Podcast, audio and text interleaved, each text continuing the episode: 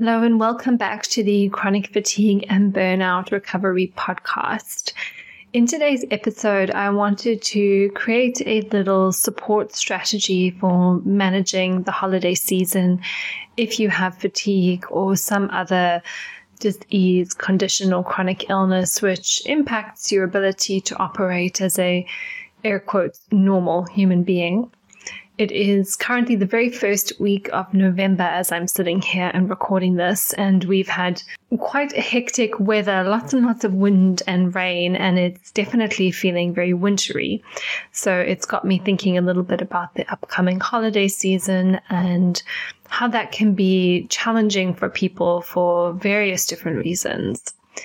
There may be things that you want to do, but you're not able to do due to your current health. And that can bring up a lot of frustration, um, or there can be anxiety.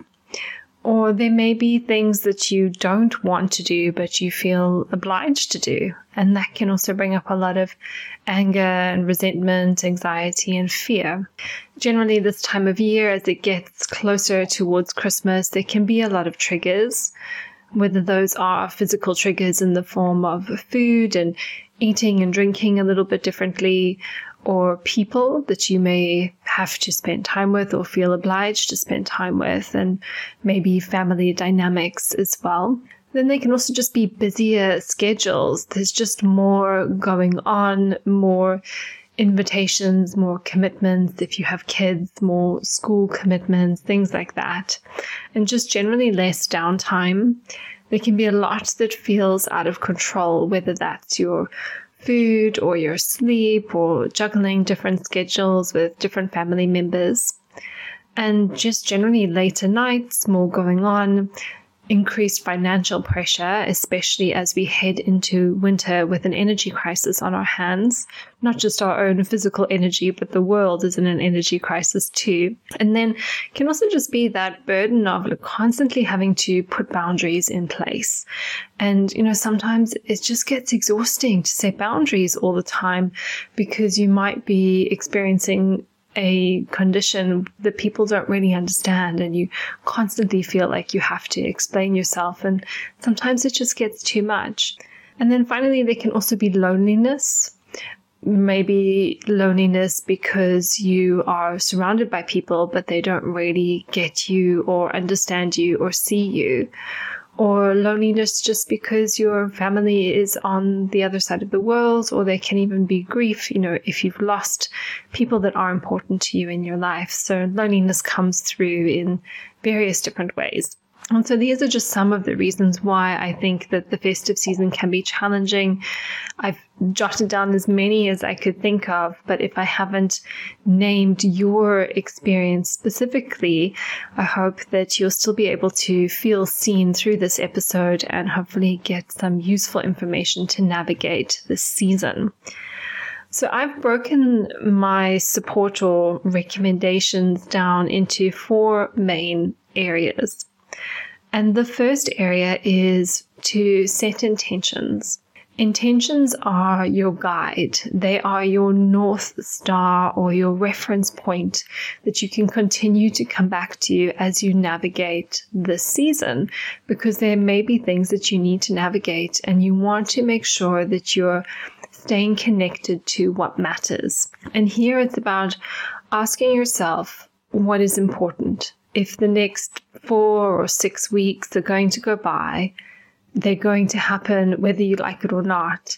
But you do have some control and some agency over what unfolds. And you do have the ability to manage the outcomes, even if it's not perfect. So, what is important to you in this time? Is it actually important to you that you embrace the season of winter, you hunker down, you take things slowly, you take things quietly, and you focus on your health and you focus on rest. Or maybe it is a time just to forget that you're on a healing journey and just enjoy being a normal human being for a little while. Maybe it's really important for you in this time to connect with friends, the people who see you the most. Or maybe family is the most important thing and that might actually be setting boundaries around engagements with friends to prioritize just your core family unit, however that looks for you. So, here I think the big question you might just want to journal on if you were to use this episode as a journaling exercise would be what matters? What is the experience that you want to have or you want to create over the next few weeks, four to six weeks? And as I said already, maybe it is just a time to let loose and not have to think so much about healing. And maybe if that is the case, you'll need some strategies to curb anxiety around making some more, um, I want to say, free choices about being a little bit more relaxed with how you're looking after yourself. Or maybe health is the most important thing, and what you might need here is to get clear on what the boundaries are. What do you need across the next few weeks? What is okay? What is not okay? And how do you make others aware of these expectations in advance? And then finally, maybe I said already, it's friends or it's family.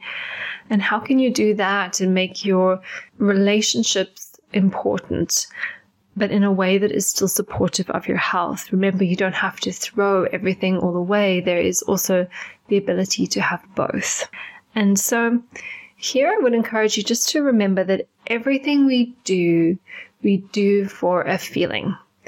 Human beings are notorious for moving away from pain and moving towards pleasure. And so, if we are running away from pain, we just want to make sure that we also know where we are running to. So, I would encourage you to consider what is it that you want to feel over the next few weeks? How do you want this experience to unfold for you? And what is going to be important for that to happen?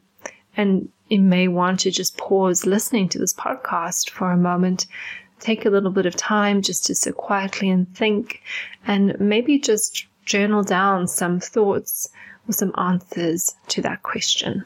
So that was the first point that I wanted to raise is to set your intentions to be intentional about how you use your time, what you say no to, what you say yes to, and making sure you stay connected to what matters. That acts as your framework or your North Star that you can continue to look towards over the next few weeks.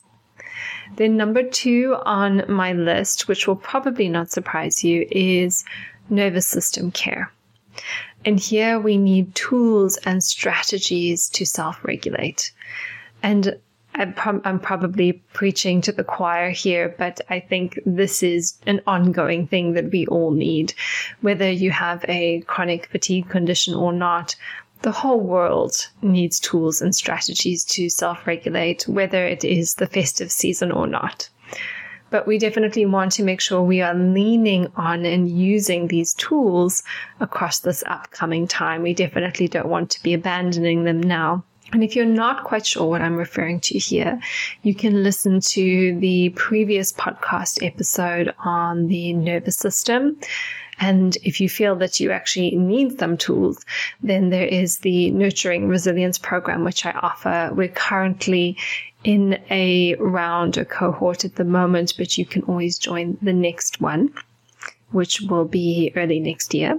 And so the reason why we need nervous system self care is we're going to be exposed to triggers and we'll want to be able to manage ourselves and self regulate when we're exposed to triggering situations, whether that is the presence of certain people, certain conversations that might be coming up, and even in some cases, food triggers, eating foods that could be potentially triggering to your system. We also need the nervous system to be well regulated to set healthy boundaries.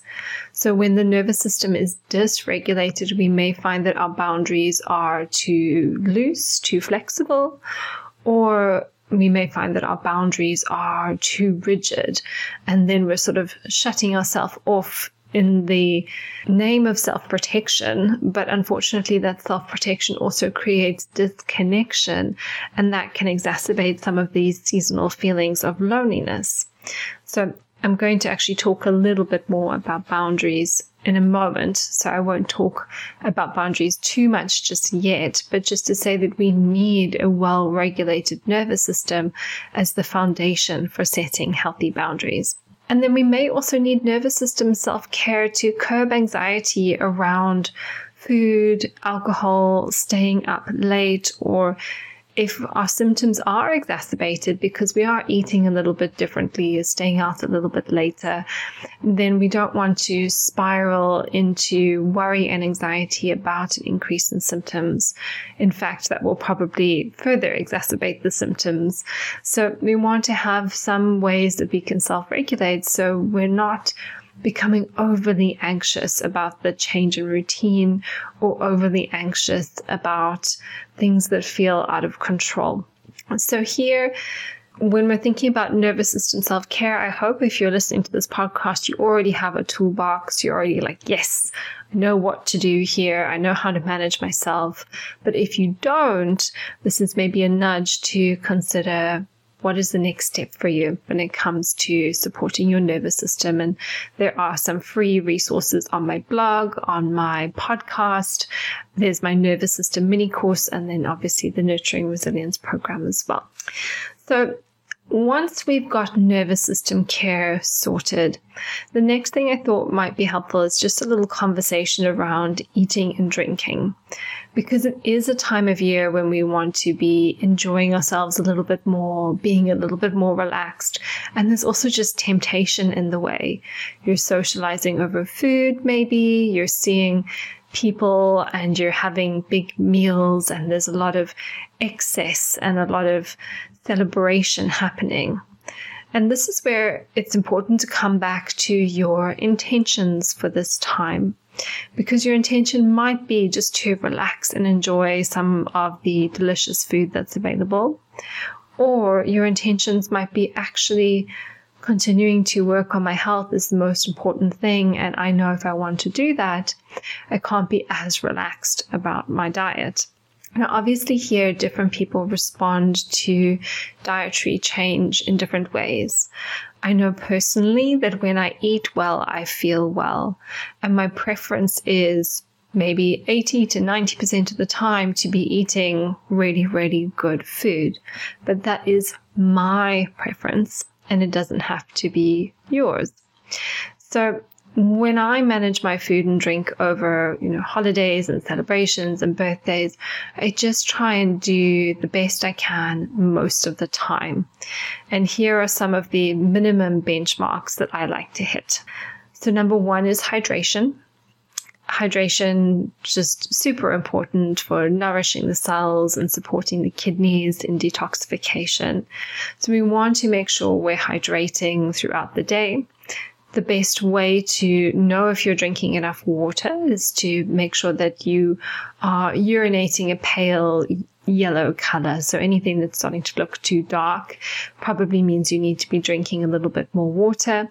Obviously, if you're taking B vitamins, you may have bright yellow urine. You won't actually be able to judge the color of your urine. And hydration can also include electrolytes.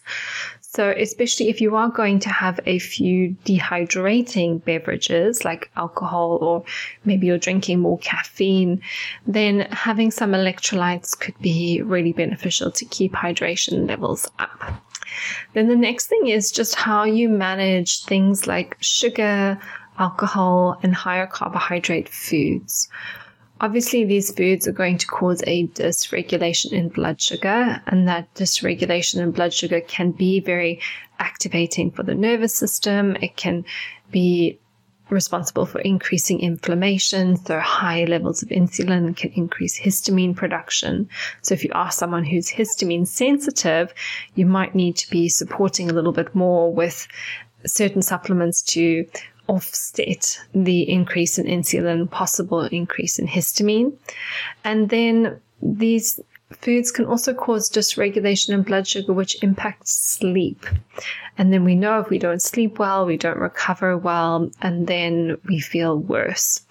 So, my recommendation is that if you can, it's not always possible, to prioritize things like sugary foods if you're going to have a treat or a dessert, alcohol if you're choosing to have a drink, and higher carb meals. So, meals that are sort of outside of your day to day carbohydrate tolerance.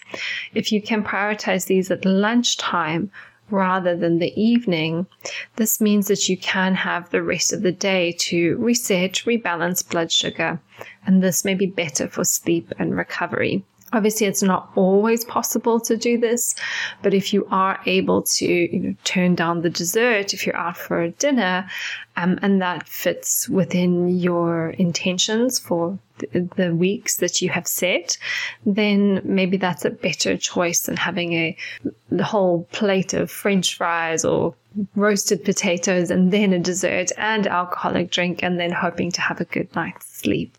Obviously, that everybody does respond differently. Maybe that will make you sleep fantastically. I don't know. And then in addition to this, just to say that alcohol is probably also best with a meal and not on an empty stomach. There are certain drinks that may work better for your system. So, for example, wines, um, you know, fermented foods may be a little bit more challenging, especially if there's any mold toxicity going on. Um, cleaner foods or cleaner drinks like spirits, for example, tequila could be a better option for you. And with this type of thing, I think trial and error is usually the best way to go. Not to say try, go through your festive season trying all the different drinks to see which ones are better for you, but you may already know by now which drinks are a little bit more gentle on your system as a whole. And then, if you can, also just aim to really still keep a focus on protein and veg. So, if you are going to have a dessert, make sure you have a good amount of protein and a good amount of veg in your main meal. And if you can also control the things that are within your control. So if you can control your breakfast and you can control your lunch, aim to eat really well at these meals to offset how you may be eating at other meals later in the day. If you're invited to a party, you can offer to bring something that you know will work well for you, something high protein or something high veg. So you know at the very least you'll have a big salad option or a big protein option that will help to stabilize and balance blood sugar. But it is all about personal choice and your own body you probably have a sense by now of how well your body responds to eating certain things or not eating certain things. And as long as your intentions align with your choices, then this should feel pretty good. And you should come to the end of the festive season feeling content in your choices instead of feeling disappointed that your health has gone backwards or feeling that you messed up and you made yourself unwell or having any regret. So, keeping your intentions as a North Star is going to help to guide you. And so, then the final piece is a piece on boundaries.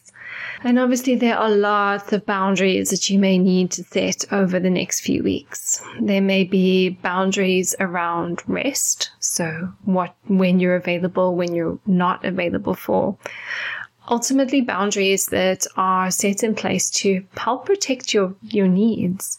So here it's good to connect to your intention and connect to what do I need to honor this intention? What are the rules I need to honor around rest? What are the rules I need to honor around food and drink? What are the rules I need to honor around connection?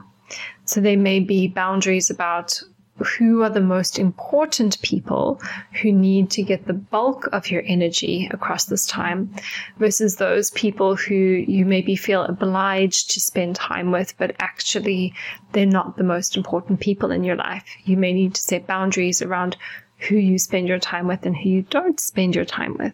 There may also be certain boundaries just around conversations. So perhaps triggering conversations that are very activating for you you may need to communicate what you're not prepared to talk about. You may also need to communicate boundaries around your health. So, is your health something that's open for discussion, or is it something that you would prefer not to talk about? I know that some people can be quite sensitive to talking about their health because they feel misunderstood or they don't feel adequately seen or heard or they maybe feel judged and therefore they don't want to talk about their health. For me personally, I was always very open to talking about my health because I wanted people to understand it was such a big part of my life and such a big thing that I was going through. And then to just have nobody even ask me about it when it was probably the biggest thing that was going on in my life at the time was just a bit strange and a bit weird. And I actually welcomed the opportunity to talk about my health so I could help people understand me better. But that's a personal choice and it's not for everyone. And there may just be also certain people in your life that you can't have these types of conversations with. So we want to think about where are the boundaries? What do they need to be? And what are the important needs that we need to protect? Because ultimately that's what the boundaries are there for.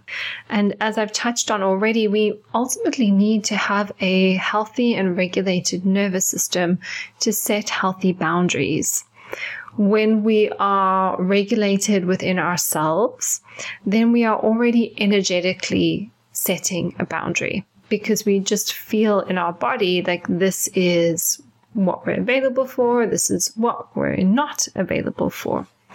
And then obviously from that place, we can use our words to set a boundary. And this is where it can be a little bit tricky. Some people, especially people pleasing people or people with people pleasing tendencies, may fear having a conversation about setting a boundary because they may fear conflict.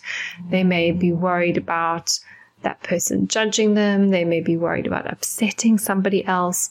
But this is where your nervous system work comes in, is if you can approach a conversation from a regulated space, it's much easier to set a verbal boundary, which might just look like saying, you know, I'm not comfortable talking about that, or I'm not comfortable talking about my health, or I'm not comfortable eating those foods, but these foods work really well for me.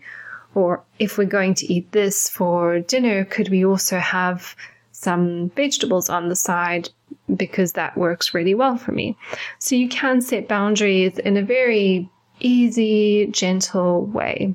And often people feel that boundaries are creating a wall, but boundaries are actually saying, this is what I need so that I can be in relationship with you.